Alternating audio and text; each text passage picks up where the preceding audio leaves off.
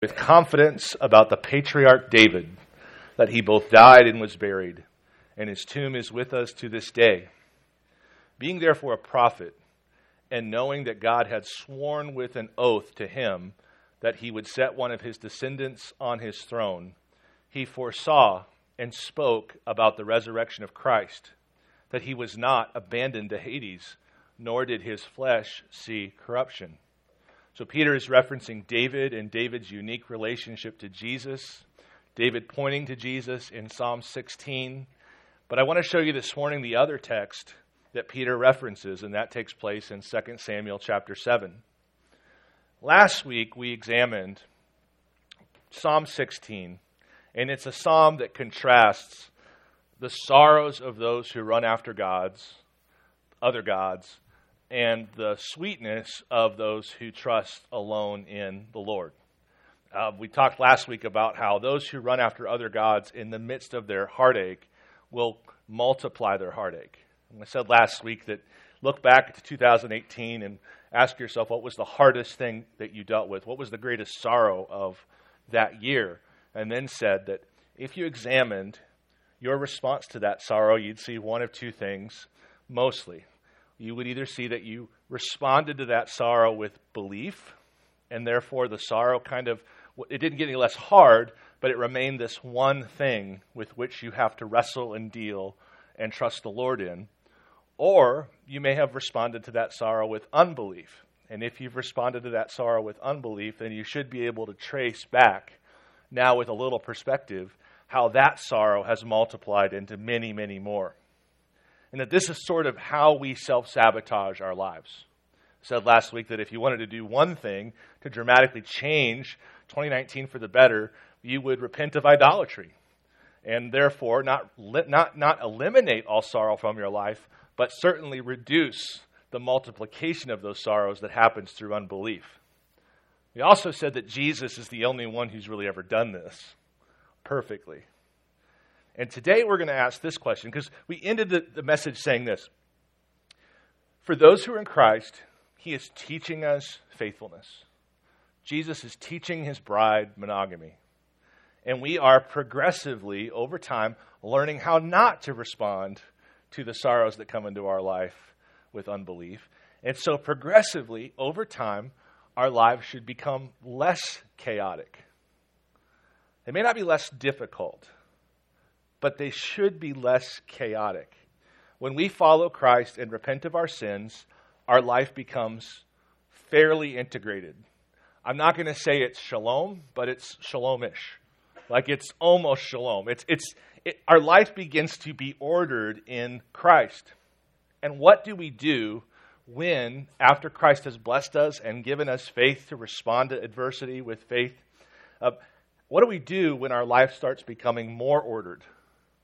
What do we do when our life starts to become more put together? Well, that's the question that rep, that stands before us in Second Samuel chapter seven.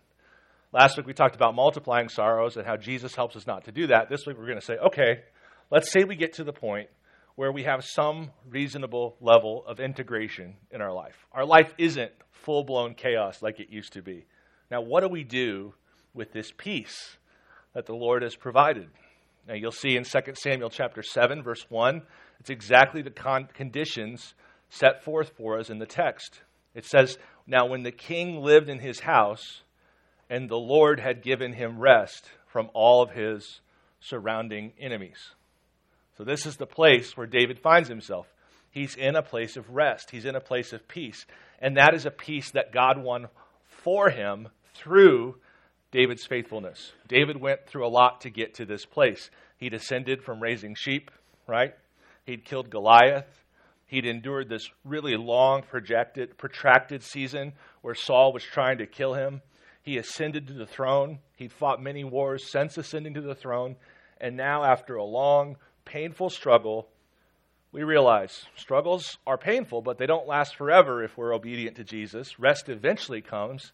What do we do with that rest? You know, in some respects, this question, what do we do with rest, is historically in the church a uniquely, not a uniquely, an especially American question.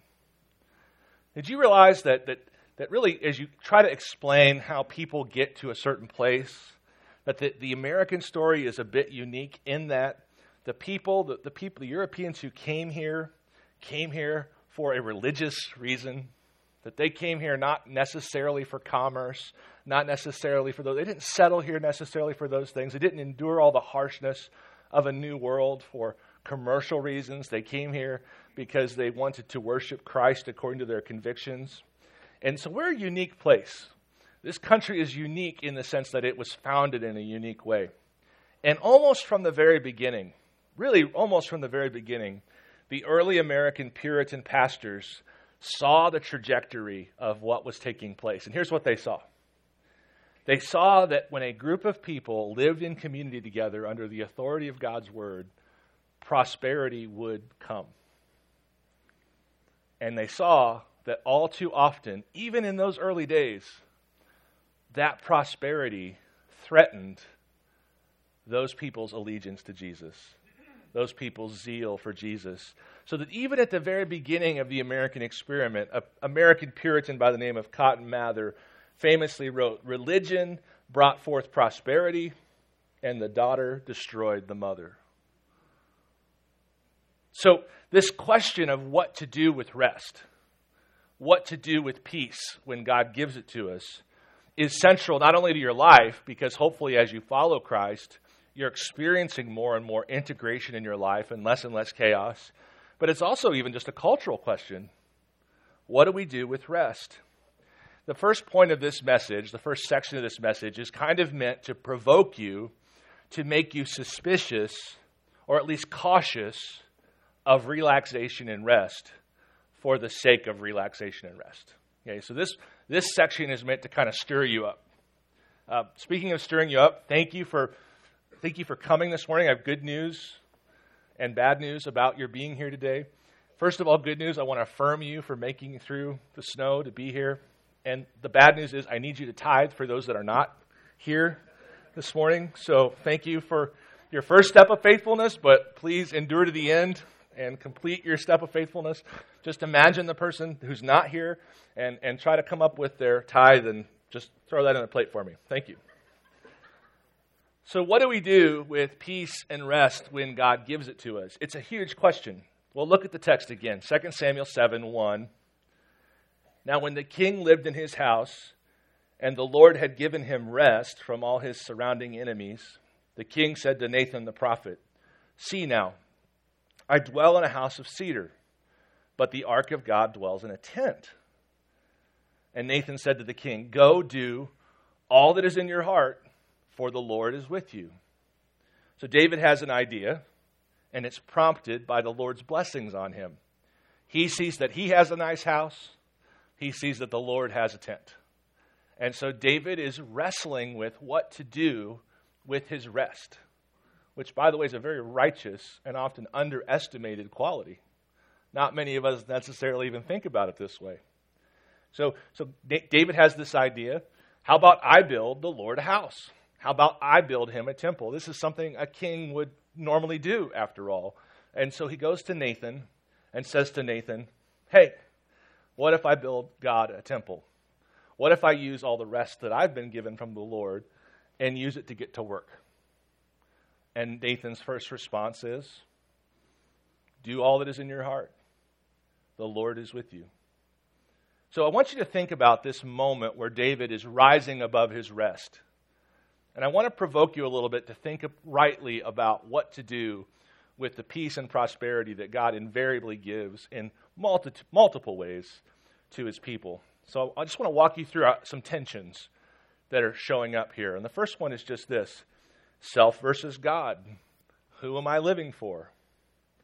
Self versus God. Who am I living for? Was this, was David's life about himself? If so, he really doesn't need to do anything else because he's okay. But if his life's about the Lord, then there's something else that needs to be done. And this is what David is sensing. The question of what you will hold on to in hard days is one kind of question. But the interesting thing about hard days is that it just comes in waves. The pain just comes in waves. And so every time it hits you, you're you're challenged with this question of, will I trust God or will I won't? Will I trust God or will I won't? So that it's sort of like um, it's sort of like in the ocean, and these huge breakers are hitting you, and you've got this life raft, and you're just asking yourself, will I hold on to the raft or not? Will I hold on to the raft or not? But the question of trusting God in prosperous days, it doesn't hit you that way. It's far more subtle, so that you can go a long time without even asking the question if your heart isn't oriented in the right direction. So David is already showing us some pretty good fruit.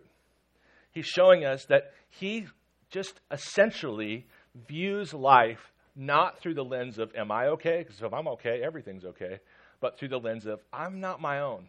I was bought with a price. This life is bigger than me. I'm living for the glory of the Lord. And I'm going to think through that lens. So one of the questions I have for you this morning is, does relaxation cause you to relax your grip on God?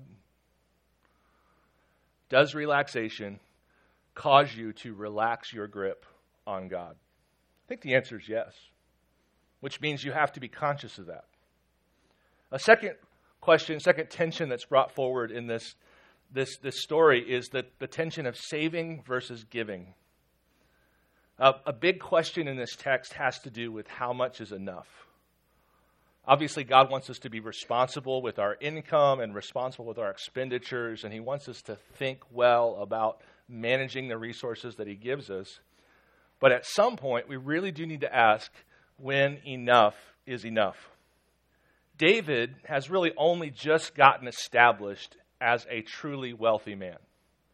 He is at this point in his life where he now sees that the money that he has really is going to The theological questions are really going to start arising quickly as he questions, well, how much do I actually need? David is, is willing to undergo a very sizable, a very expensive proposition to serve the Lord. He is not holding on too tightly to the excess that the Lord has provided. So that's another tension here. How much is enough? David was willing to enter into risk, into financial risk, because his life wasn't oriented mostly around him. So there was some how much is enough answer for him that was probably lower, right? He needed less because he was living for the Lord. Uh, just think of it this way. Ask yourself these questions. I'm not asking them. You're asking them of yourself. If the missionaries of the past held on to your expectations of financial security, how many people would not know Jesus? Right? So we all have this threshold of how much we think we need in savings, in retirement, and so on and so forth, how much of a nest egg we, we want. But what I've always found interesting is that there's a pretty big conflict that the missionaries never bring up between those who serve the Lord in fairly hands-on ways and those that, that, that, that serve the Lord by, by giving and so forth. I, I, don't hold me to any of that language. My only point is there seems to be a division between, between peoples in the church. One group is saying, I will progress deep into my forties without having any clarity about my retirement. And one group is saying, I will not. I don't know that that's right. I'm not sure it's right on either side. But I want you to ask yourself, as we're provoking right now, I want you to ask yourself, how much is enough? Like, what level of security is appropriate for you, a sojourner in this world, to hold and to seek? Because obviously, there's a certain level of nest egg that if it were deployed for the glory of God right now, would produce good work, good fruit. So ask yourself, if the missionaries of the past held to your expectations of financial security, would they have gone? Ask yourself, if the average pastor held to your expectation of financial security, would you have a pastor? Would you have many pastors? How many pastors would there be? I think these are fair questions. David gets to a point where he says, "It, I'm only just now arrived. But before I even establish some sort of expectation of what arrived means and what security means, I'm going to invest a massive portion of my nest egg into the kingdom. The third tension, past faithfulness versus present faithfulness. You know, if we aren't careful, oh my gosh, I'm so guilty of this. If we aren't careful, we can count past evidences as present evidence of faithfulness. Past past works of faith as present evidences of faithfulness. David doesn't do that, even though he has so many accomplishments. You know, like, you know how terrible I would be to have dinner with if I killed Goliath? Even if it was like thirty years ago. That's all you'd ever hear about, right? You'd, I'd be like, hey, have you heard about the time? David isn't leaning on past faithfulness. He's he's still walking in faith. You know, I have a friend whose uh, whose church has progressively grown time and time again over the last fifteen years, and where it started at like two hundred, now it's like, I don't know, seven hundred or something like that. And what's remarkable about his journey is that every two or three years, the whole the church is called to some mission where they have to bet everything on God coming through. Where they, they where they literally put everything out on the line and say, if God doesn't come through, we will be in a heap of trouble. What I've seen is, is that God's just calling us repeatedly throughout our lives to put everything out on the line. And, you know, when you're a twenty-year-old or younger and, you, you know, you're facing Goliath, you don't, your brain's barely functioning. I mean, it, it's one thing to be faithful then. It's it's another thing, the more you have, and the more that people are counting on you, the more your family's counting on you, the harder it is to put it all out on the table again and say, Lord, if you don't come through, I'm in trouble. So that there can become a, a disincentivization to actually being the same kind of faithful we were in our youth. And that brings me to another tension, age versus ambition. Our best timeline suggests David was about forty-three years old here. And we know he lived to about seventy or seventy-five. So he was a little over the halfway point. He was middle-aged. And life, as you would kind of expect, life was becoming ordered, more ordered, which is the great thing that happens usually when you're in midlife. The Lord was giving him rest from some of his most antagonistic enemies. You know, this kind of thing is probably, if you're forty, fifty years old, this kind of thing is probably at some level happening in your life. You're generally at a peak professionally. You're usually pretty good at your job, and being good at your job brings certain status and trust with your employer. It also brings certain freedoms. You're probably in prime earning years, and wisdom and maturity are probably starting to make their way through your thick skull, so that some of the battles you once fought and you were so up and down and so... so chaotic. Now, maybe there's a little bit more stillness within and without. So what do you do with this season of life? Well, that's where David's at. There's a wonderful book about midlife crisis, which I think are, is real, and I'll tell you my, my two-second theory on midlife crisis. It has to do with your kids' ages. Like, it has to do with how old your kids are. That's when midlife happens. When your kids start leaving the home, that's when the midlife crisis can, can can happen. I've I've experienced some of that. So I read this book by Paul Tripp called Lost in the Middle. And in this book, Paul Tripp says this: midlife doesn't introduce you to a new you. It forces you to admit who you've been all along. And now you've got the resources and the space and the peace and the wherewithal. And who you have been all along is being revealed by the peace and the space and the prosperity that you have. Some of us at middle age get twitchy because we were twitchy all along. And some of us get lazy because we were lazy all along. The way, the way you spend your forties and fifties is usually an indicator of what you were living for in your twenties and thirties. We spend our youth striving for idols and then spend our middle years fondling them. So David's in this point where he's arrived. What does he do with it?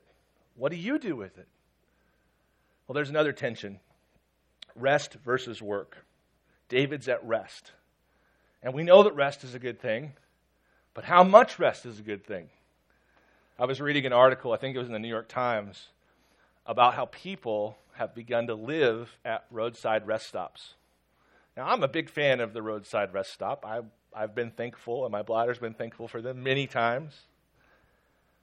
So that you can pull in, and you can use the restroom, and you can get a state map, and you can uh, you can spend five dollars on a Coke at the vending machine, and then you can go on your way. But this article reminded me that rest stops are wonderful, but if you're living at one, something's gone horribly wrong. And so this tension is also at play with David. He's at rest, but does is he supposed to live there? Is he supposed to live at the rest stop? No, if you live at the rest stop, something's pathetically wrong with your life. He's, he's, he's at rest. God's given him this rest from all of his enemies, and yet he still aspires. He still has godly ambition. And then a final tension, sensuality versus sacrifice. So, okay, Second Samuel seven starts with this sentence. You know, David's at rest, he's at home, he's at rest, he's at peace. Well, that's kind of the way Second Samuel eleven starts too. He's at home. He's not fighting. He's enjoy- enjoying his palace. And I'll just tell you point blank, like if you overindulge in rest, what's going to wind up happening is that you will succumb to some form of sensuality. So that with David, there were these two moments, both kind of beginning with this peace and rest. And with one, he sought to sacrifice himself to the Lord. He sought to serve the Lord. And with the other, he gave himself to sensuality. This is a really big deal, this question of what you do with your rest, with what you do with your free time, with what you do with your peace. The stakes are really high. What you do with your rest and the prosperity the Lord gives you really just tells you about the trajectory of your own soul. Think about Luke twelve.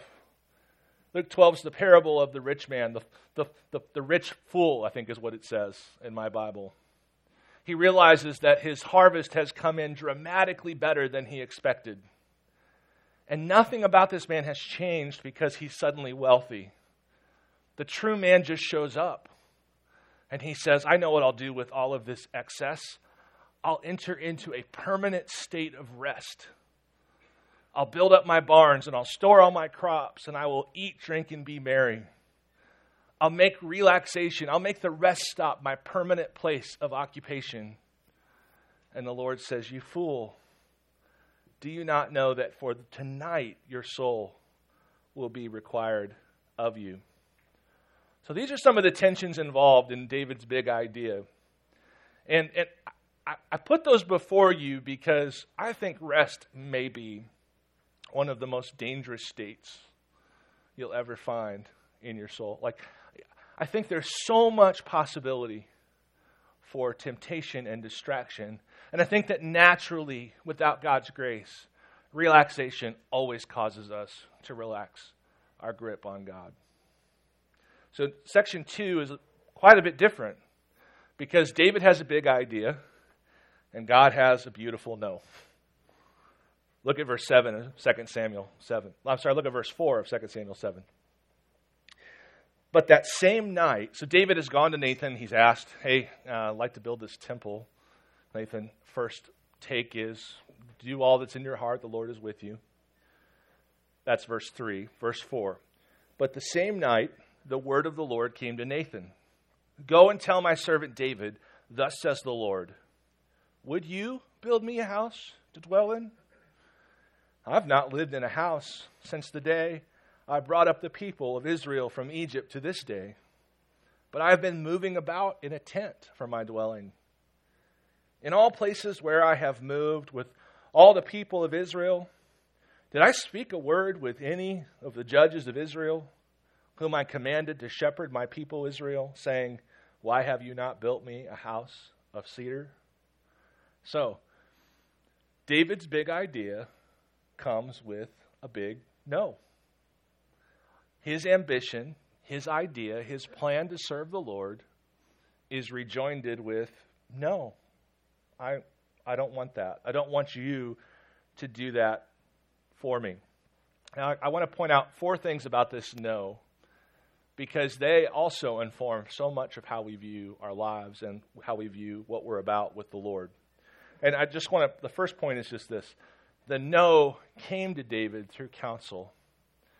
Uh, it's so important to understand that we not run off half-cocked or flippantly when we get our big idea to serve the Lord. And here again, we commend David. He was the king. If he wanted to build a temple, he could just go build a temple. But he submitted himself to godly counsel, to the counsel of Nathan. And it's not as if Nathan had the idea in his own head. It's not as if Nathan had the right thing to say right then. Nathan first gives him the wrong answer, I suppose. He says, well, that sounds good to me. Go for it. By the way, I think that's always the right kind of initial take when another saint comes and says, Chris, I want to do, or, hey, I think about, I want to say, the Lord's with you. So let's let's see if we can dream together. Let's see if we can do this. Nathan, I think, has the right response. But because David had sought Nathan's counsel, the Lord spoke to Nathan later that evening and said, I don't want this. I don't, I, I don't want David to do this for me. Now, that's that's actually wonderful. And I think that if we will seek godly counsel, we can we can play a little bit more freely.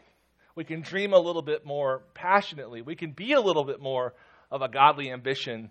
If we seek godly counsel and we say, I mean, I'm not just going to do this thing, but it's okay to dream and think and wonder and ask and hope. And God will use our humility when we seek godly counsel. He'll use that, and He'll help us figure out what He wants us to do. Um, so, so that's the first point. Second point is this. God's no can bring a lot of confusion. Having a desire to serve the Lord in a particular way, only to be told no, is really confusing. And I should know. This has happened to me many times. You know, it, it, as much as we as much as we praise David for his godly ambition, there's a part of us that cringes when we realize that God's response to David's godly ambition was, no, thank you. No. A lot of us don't like to fail. A lot of us are so afraid of no that we never ask good questions. We never ask hard questions. We never ask big things of God. I'm I'm here to tell you that God's no is always a good thing, and I'm going to get to that in a minute. But I'm also going to admit that when you aspire to serve the Lord in some way, and He says no, how could you not be confused? You know, you start questioning your motives. Was I was I doing this for the right reason? You start regretting your ambition. You're like, man, I should have just chilled out and stayed on the couch. You start questioning your character. Maybe maybe I'm not worthy. Maybe I'm the problem. You start questioning your plans. Maybe what I thought needed to be done didn't need to be done. So years ago, Angela, uh, well, I'm not going to start the sentence with Angela. I I uh, I came home and rather abruptly one day from a conference. Now, I've been thinking about this for about a year, but I hadn't really done a good job talking to my wife about it. You're going to, ladies, you're going to just like, you should throw tomatoes at me for this. This is terrible. So I came home, and I just told my wife after I was gone for a weekend at a conference, I want to move to Africa, and I want to do it like within the next six months. So that year, uh, the six months that followed that statement were were some of the hardest in our marriage. Um, Angela didn't tell me at the time, but she had secretly, when I said that, immediately planned on leaving and living with my parents. Uh, very difficult season of walking through that together, moving what would have been our little, little kids to South Africa right after the the the, the rejection of apartheid and right in the wave of all of the, the violence and recrimination that came following it. And so we wrestled together in, in marriage for, I would say, about a year. Finally, to the point where she came, she she became, she came to peace with this idea that the Lord indeed was calling us, and she became just as sure as I was. Yes, the Lord's calling us to move to South Africa. So we, we go through the process, and we're approved, and so on and so forth, and we begin to make plans to move, and then we get a call out of nowhere saying, all of your paperwork has been rejected. Um, our ministry is shutting, the ministry we were going with is shutting down. You can't go to Africa. Do you want to go to Haiti? I was like, no, I don't. I, no, I mean, Africa's the, the spot. And so in in in ten-minute phone call, two years probably of praying and planning and fighting, was just rejected. It was just put away. And we had no option to do the thing we thought God was calling us to do. Now, I think many of you know I wound up spending a lot of time in Africa afterward, and the way that the Lord came in with a with a different, refined plan was beautiful. But when that happened, I thought, oh my goodness, did I just spend two years misunderstanding God? I was angry at God. God, why don't am I not good enough to go to Africa? And so on and so forth. When you aspire to serve the Lord and He tells you no, it's confusing. You know, in many respects, my the church plant, Crosshaven, is still bearing beautiful fruit. God's still working in in in in that effort. But we had this idea we're gonna we're gonna move into a an urban context and we're gonna plant a church. And honestly, every step of it was hard, and much of what we aspired to didn't come to pass. And all of these questions I outlined were questions I was asking all the time, and so was everybody else. God, God, what's going on here? We want to do this thing. But friends, it's it's not only about our desire, right? We sometimes think that once we've mustered up enough faith and courage to take the big step, that God's going to be so tickled, and He's just been waiting for us, and He's going to be, oh yes, Chris is on my side now. It doesn't work that way. The Lord has had a plan all along, and sometimes we miss it. Friends, it is so much easier for God to redirect you into the place He wants you to go after you've decided to get up off the stupid couch. I think it's a lot harder to get this body off the couch than to move this body in a certain direction. Neither are easy, by the way. But but it's a lot harder to redirect a disobediently lazy person than it is to direct a person with a bad plan and a good heart, a good motivation. And that's what God is doing with David.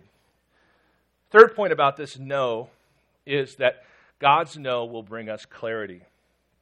Now, when God tells you no, you will almost certainly not get the answers to why right away. David didn't get the answers to why right away. Not really. But if God tells you no, there is one question that you will have clarity about immediately when you find out He said no. And that is, was I doing this with godly ambition or sinful ambition? Was I doing this out of pride, or was I doing this out of a desire to obey? That clarity will come to you as soon as you hear God say no. Because the way you respond when God says no to your aspiration shows you why you aspired to it in the first place. We have a lot to commend with David's response, because one of the things we see in David's response is God says, no, David, I'm not going to let you do this. You know what he does? He gives all the money away anyway. He pays for the whole funding of the temple. And and the basic consequence of that choice is he's not going to, it's not going to have his name on it. He's not going to be the guy who built the temple, but he's going to pay the price to build the temple, which shows you that he was motivated to serve the Lord. Because when the Lord says, David, I don't want you to do it, he responds with faith, and he responds with as much sacrifice as is possible, and he gives as much as is possible. This moment when God tells you no, no to the thing you aspire to, which you believe is good, this moment is a moment that will give you clarity about the current state of your heart. The philosopher Kierkegaard wrote, "The proud person always wants to do the right thing, the great thing, but because he wants to do it in his own strength, he is fighting not with man, but with God." So this no is going to bring you clarity about why you aspired.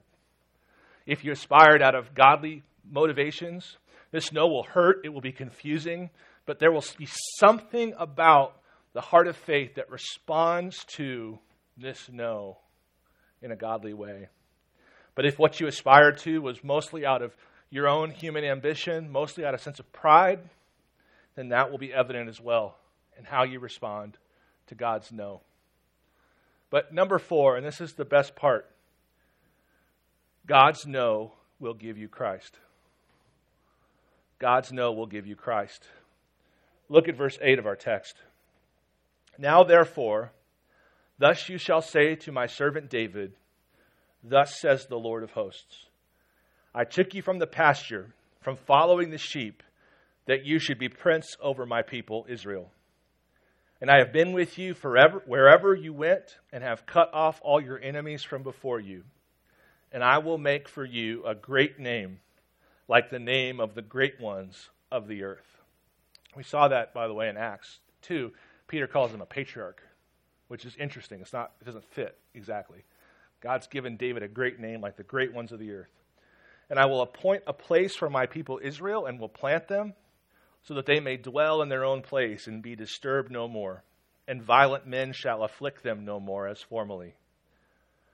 From the time I appointed judges over my people Israel, and I will give you rest from all your enemies. Moreover, the Lord declares to you that the Lord will make you a house. The Lord will make you a house. When your days are fulfilled and you lie down with your fathers, I will raise up your offspring after you, who shall come from your body, and I will establish his kingdom. And he shall build a house for my name, and I will establish the throne of his kingdom forever. I will be to him a father, and he shall be to me a son. When he commits iniquity, I will discipline him with the rod of men, with the stripes of the sons of men. But my steadfast love will not depart from him, as I took it from Saul, whom I put away from before you. And your house, David, your house and your kingdom shall be made sure forever before me. Your throne shall be established forever. In accordance with all these words, in accordance with all this vision, Nathan spoke to David. Man, I wish that you would have, and I would have the faith to understand that every one of God's no's has this enormous, eternal, world-shaping yes behind it. And I wish specifically that God would give us the faith when he tells us no, to understand that what he's really always going to give us is better than what he withheld. Specifically, he's going to give us Christ. God says, no, David, you won't build my physical temple, but I'm going to use you and your body to build a better temple. Right? The physical temple, the New Testament tells us, is just a shadow and a copy of a better temple that God built in the person of Jesus Christ. So that Dave, God's no to David was, David, you're not going to be the one to build my physical temple, but through you, I'm going to build the one true temple, Jesus Christ, the dwelling place of God, the meeting place of God and man. Isaiah nine six, his name shall be called Wonderful Counselor, Mighty God, Everlasting Father, Prince of Peace. And of the increase of his government and of peace there will be no end. On the throne of David and over his kingdom to establish it and to uphold it with justice and with righteousness from this time forth and forevermore. The Lord of hosts will accomplish this. So God's saying, David, no to building the earthly temple. Yes to building the one true temple. No to that which passes. Yes to that which does not pass. David, there's going to be a man who is God of very God, who will come in through your line, and one day he'll be walking past the earthly temple, and everybody will be agog at the beauty of the earthly temple, and he will with confidence and resolution say, tear down the temple, and I'll rebuild it in three days. Jesus Christ is the better answer to David's aspiration. And he's the better answer to your aspirations. If you fear being told no by God, you'll never do anything. It just comes with the deal. If you fear looking like a fool because you got it wrong, if you fear making the wrong assumptions like David did, if you fear messing up, you'll never do anything. But if you can realize that even when you have a bad plan, that there is a good God who will redirect and refine your aspirations and will give you Christ and bless the world through you, then you're free. You're free. You're free to fumble through this life as the creature you are, trying your best. And sometimes, you know what? You're going to get it right. And you won't even get a no. And sometimes you'll get it wrong. And you will get a no. But man, with these kinds of no's, what do we have to be afraid of? With a Christ-centered, eternal no that blesses us far more than the thing that we wanted, why do we need to be afraid of being told no? So I want you to think this morning about all those tensions I brought up. Don't let that slip you. It would be extremely comfortable for you to forget the first section of this sermon. Rest versus work, age versus ambition, self versus Christ, sacrifice versus sensuality, past faithfulness versus present faithfulness. Let it sting you. You're not your own. You were bought with a price. True life is out there in faithfulness, in godly ambition. Some of you just need to walk home saying, that's the main point for me today. The main point for me today is what Romans twelve eleven says. Do not be slothful in zeal. Be fervent in spirit. Serve the Lord. Some of you, that needs to be the main point. But there's always some people who are licking their wounds from the last time they thought they wanted to do something for the Lord. There's always some people who really don't have an aspiration problem so much as they do problem just trusting the Lord when he says no or not now or in a different way. And to you, I want you to hear clearly.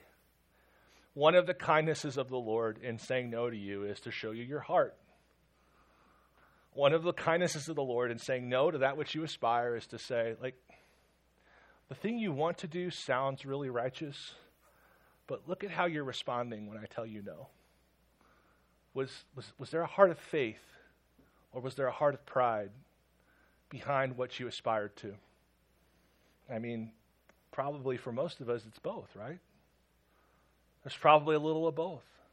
So this no can help us sort through and understand our hearts more clearly. And it may be that that is what the Lord's doing in the no. But if you have aspired and you've been told no for right now, and by the way, it doesn't have to be. It doesn't have to be moving to Africa. It could be to have another child. It could be to be married. It could, it could be a million things. If there's a no, trust God that the yes he has for you is massive behind that no. Amen. Victor posted a quote on uh, John, from John Piper this week on Facebook. I want to read that to you. Every good poised to bless us and every evil arrayed against us will in the end help us boast only in the cross. Magnify Christ and glorify our Creator. At the end of the road of risk, taken in reliance on the blood-bought prom- blood-bought promises of God, there will be fullness of joy and pleasures forevermore. Well, I want to I want to end by introducing communion, and I want to do that by reading you two four verses from the book of Revelation. Revelation twenty-one, twenty-two, twenty-three says, "And I saw no temple in the city, for its temple is the Lord God, the Almighty, and the Lamb. And the city has no need of sun or moon to shine on it, for the glory of God gives it light, and its lamp is the Lamb." So that's Revelation twenty-one. Now listen to Revelation twenty-two. "I, Jesus, who is the temple, I, Jesus, have sent my angel to testify to you about these things for the churches. I am the root and descendant of David, the bright morning star." The no that was issued in Second Samuel seven has echoing yeses for all of eternity. God says, no, you're not going to build me a temple. Yes, I'm going to make you the root of a temple, the one true temple, Jesus Christ, so that David's name continues to be mentioned explicitly with this no kind of attached, inferred, for all of eternity. That's what God will do. If he tells you no, that's what he's doing. He's creating a yes that will echo for eternity. Following that, he says, the Spirit and the bride say, come, and let the one who hears say, come, and let the one who is thirsty come, and let the one who desires to take the water of life without price come. So today, as we set the table before us, we see that everything is yes in Jesus. We see this example of true faithfulness in which Jesus did not consider equality with God something to be grasped, but took the form of a servant, got off the throne, and went out into the work of God. And we see how all of the no's issued to him in his life. No, there is no other way for this cup to pass. No, you cannot take a wife. No, you will not have a home. All the other no's that passed through his life were simply the tips of resounding iceberg yeses. Right? We just saw the little no, but there was a massive yes behind all of it. First Corinthians eleven twenty-three. For I received from the Lord what I also delivered to you, that the Lord Jesus, when he was betrayed, took bread, and when he'd given thanks, he broke it and said, this is my body which is for you. Do this in remembrance of me. In the same way also he took the cup after supper, saying, this cup is the new covenant in my blood. Do this as often as you drink it in remembrance of me. For as often as you eat this bread and drink this cup, you proclaim the Lord's death until he comes. Let me pray. Gracious God, I pray for, for your word to take heart, take root in our hearts. I pray, God, that you would stir us to be adventurous followers, that we would be eager, that we would be full of zeal, not slothful, that, Lord, we would lean in to the peace you've given us and see how we can sow the goodness you've given us, Lord, in this season of life into more and more grace, more and more goodness for the world, for others, for your glory. God, rouse us. Lord, you are a holy God, holy and high above all things. And God, we, we think with this little ant mind through everything that we're, we're considering toward the, through the future. We're, we've got this little tiny brain, and we're trying to process what we should do. Of course we're going to get things wrong. Of course we're going to miss the mark. But Lord, how gracious of you to respond to our errors, to our bad plans, with these beautiful no's that are really eternal yeses. Lord, comfort us with this truth this morning. And we thank you for Jesus, who is the yes, who is the yes to everything, Lord. As we partake in the Lord's table this morning, Lord, would you make us glad-hearted over Jesus? In his name we pray.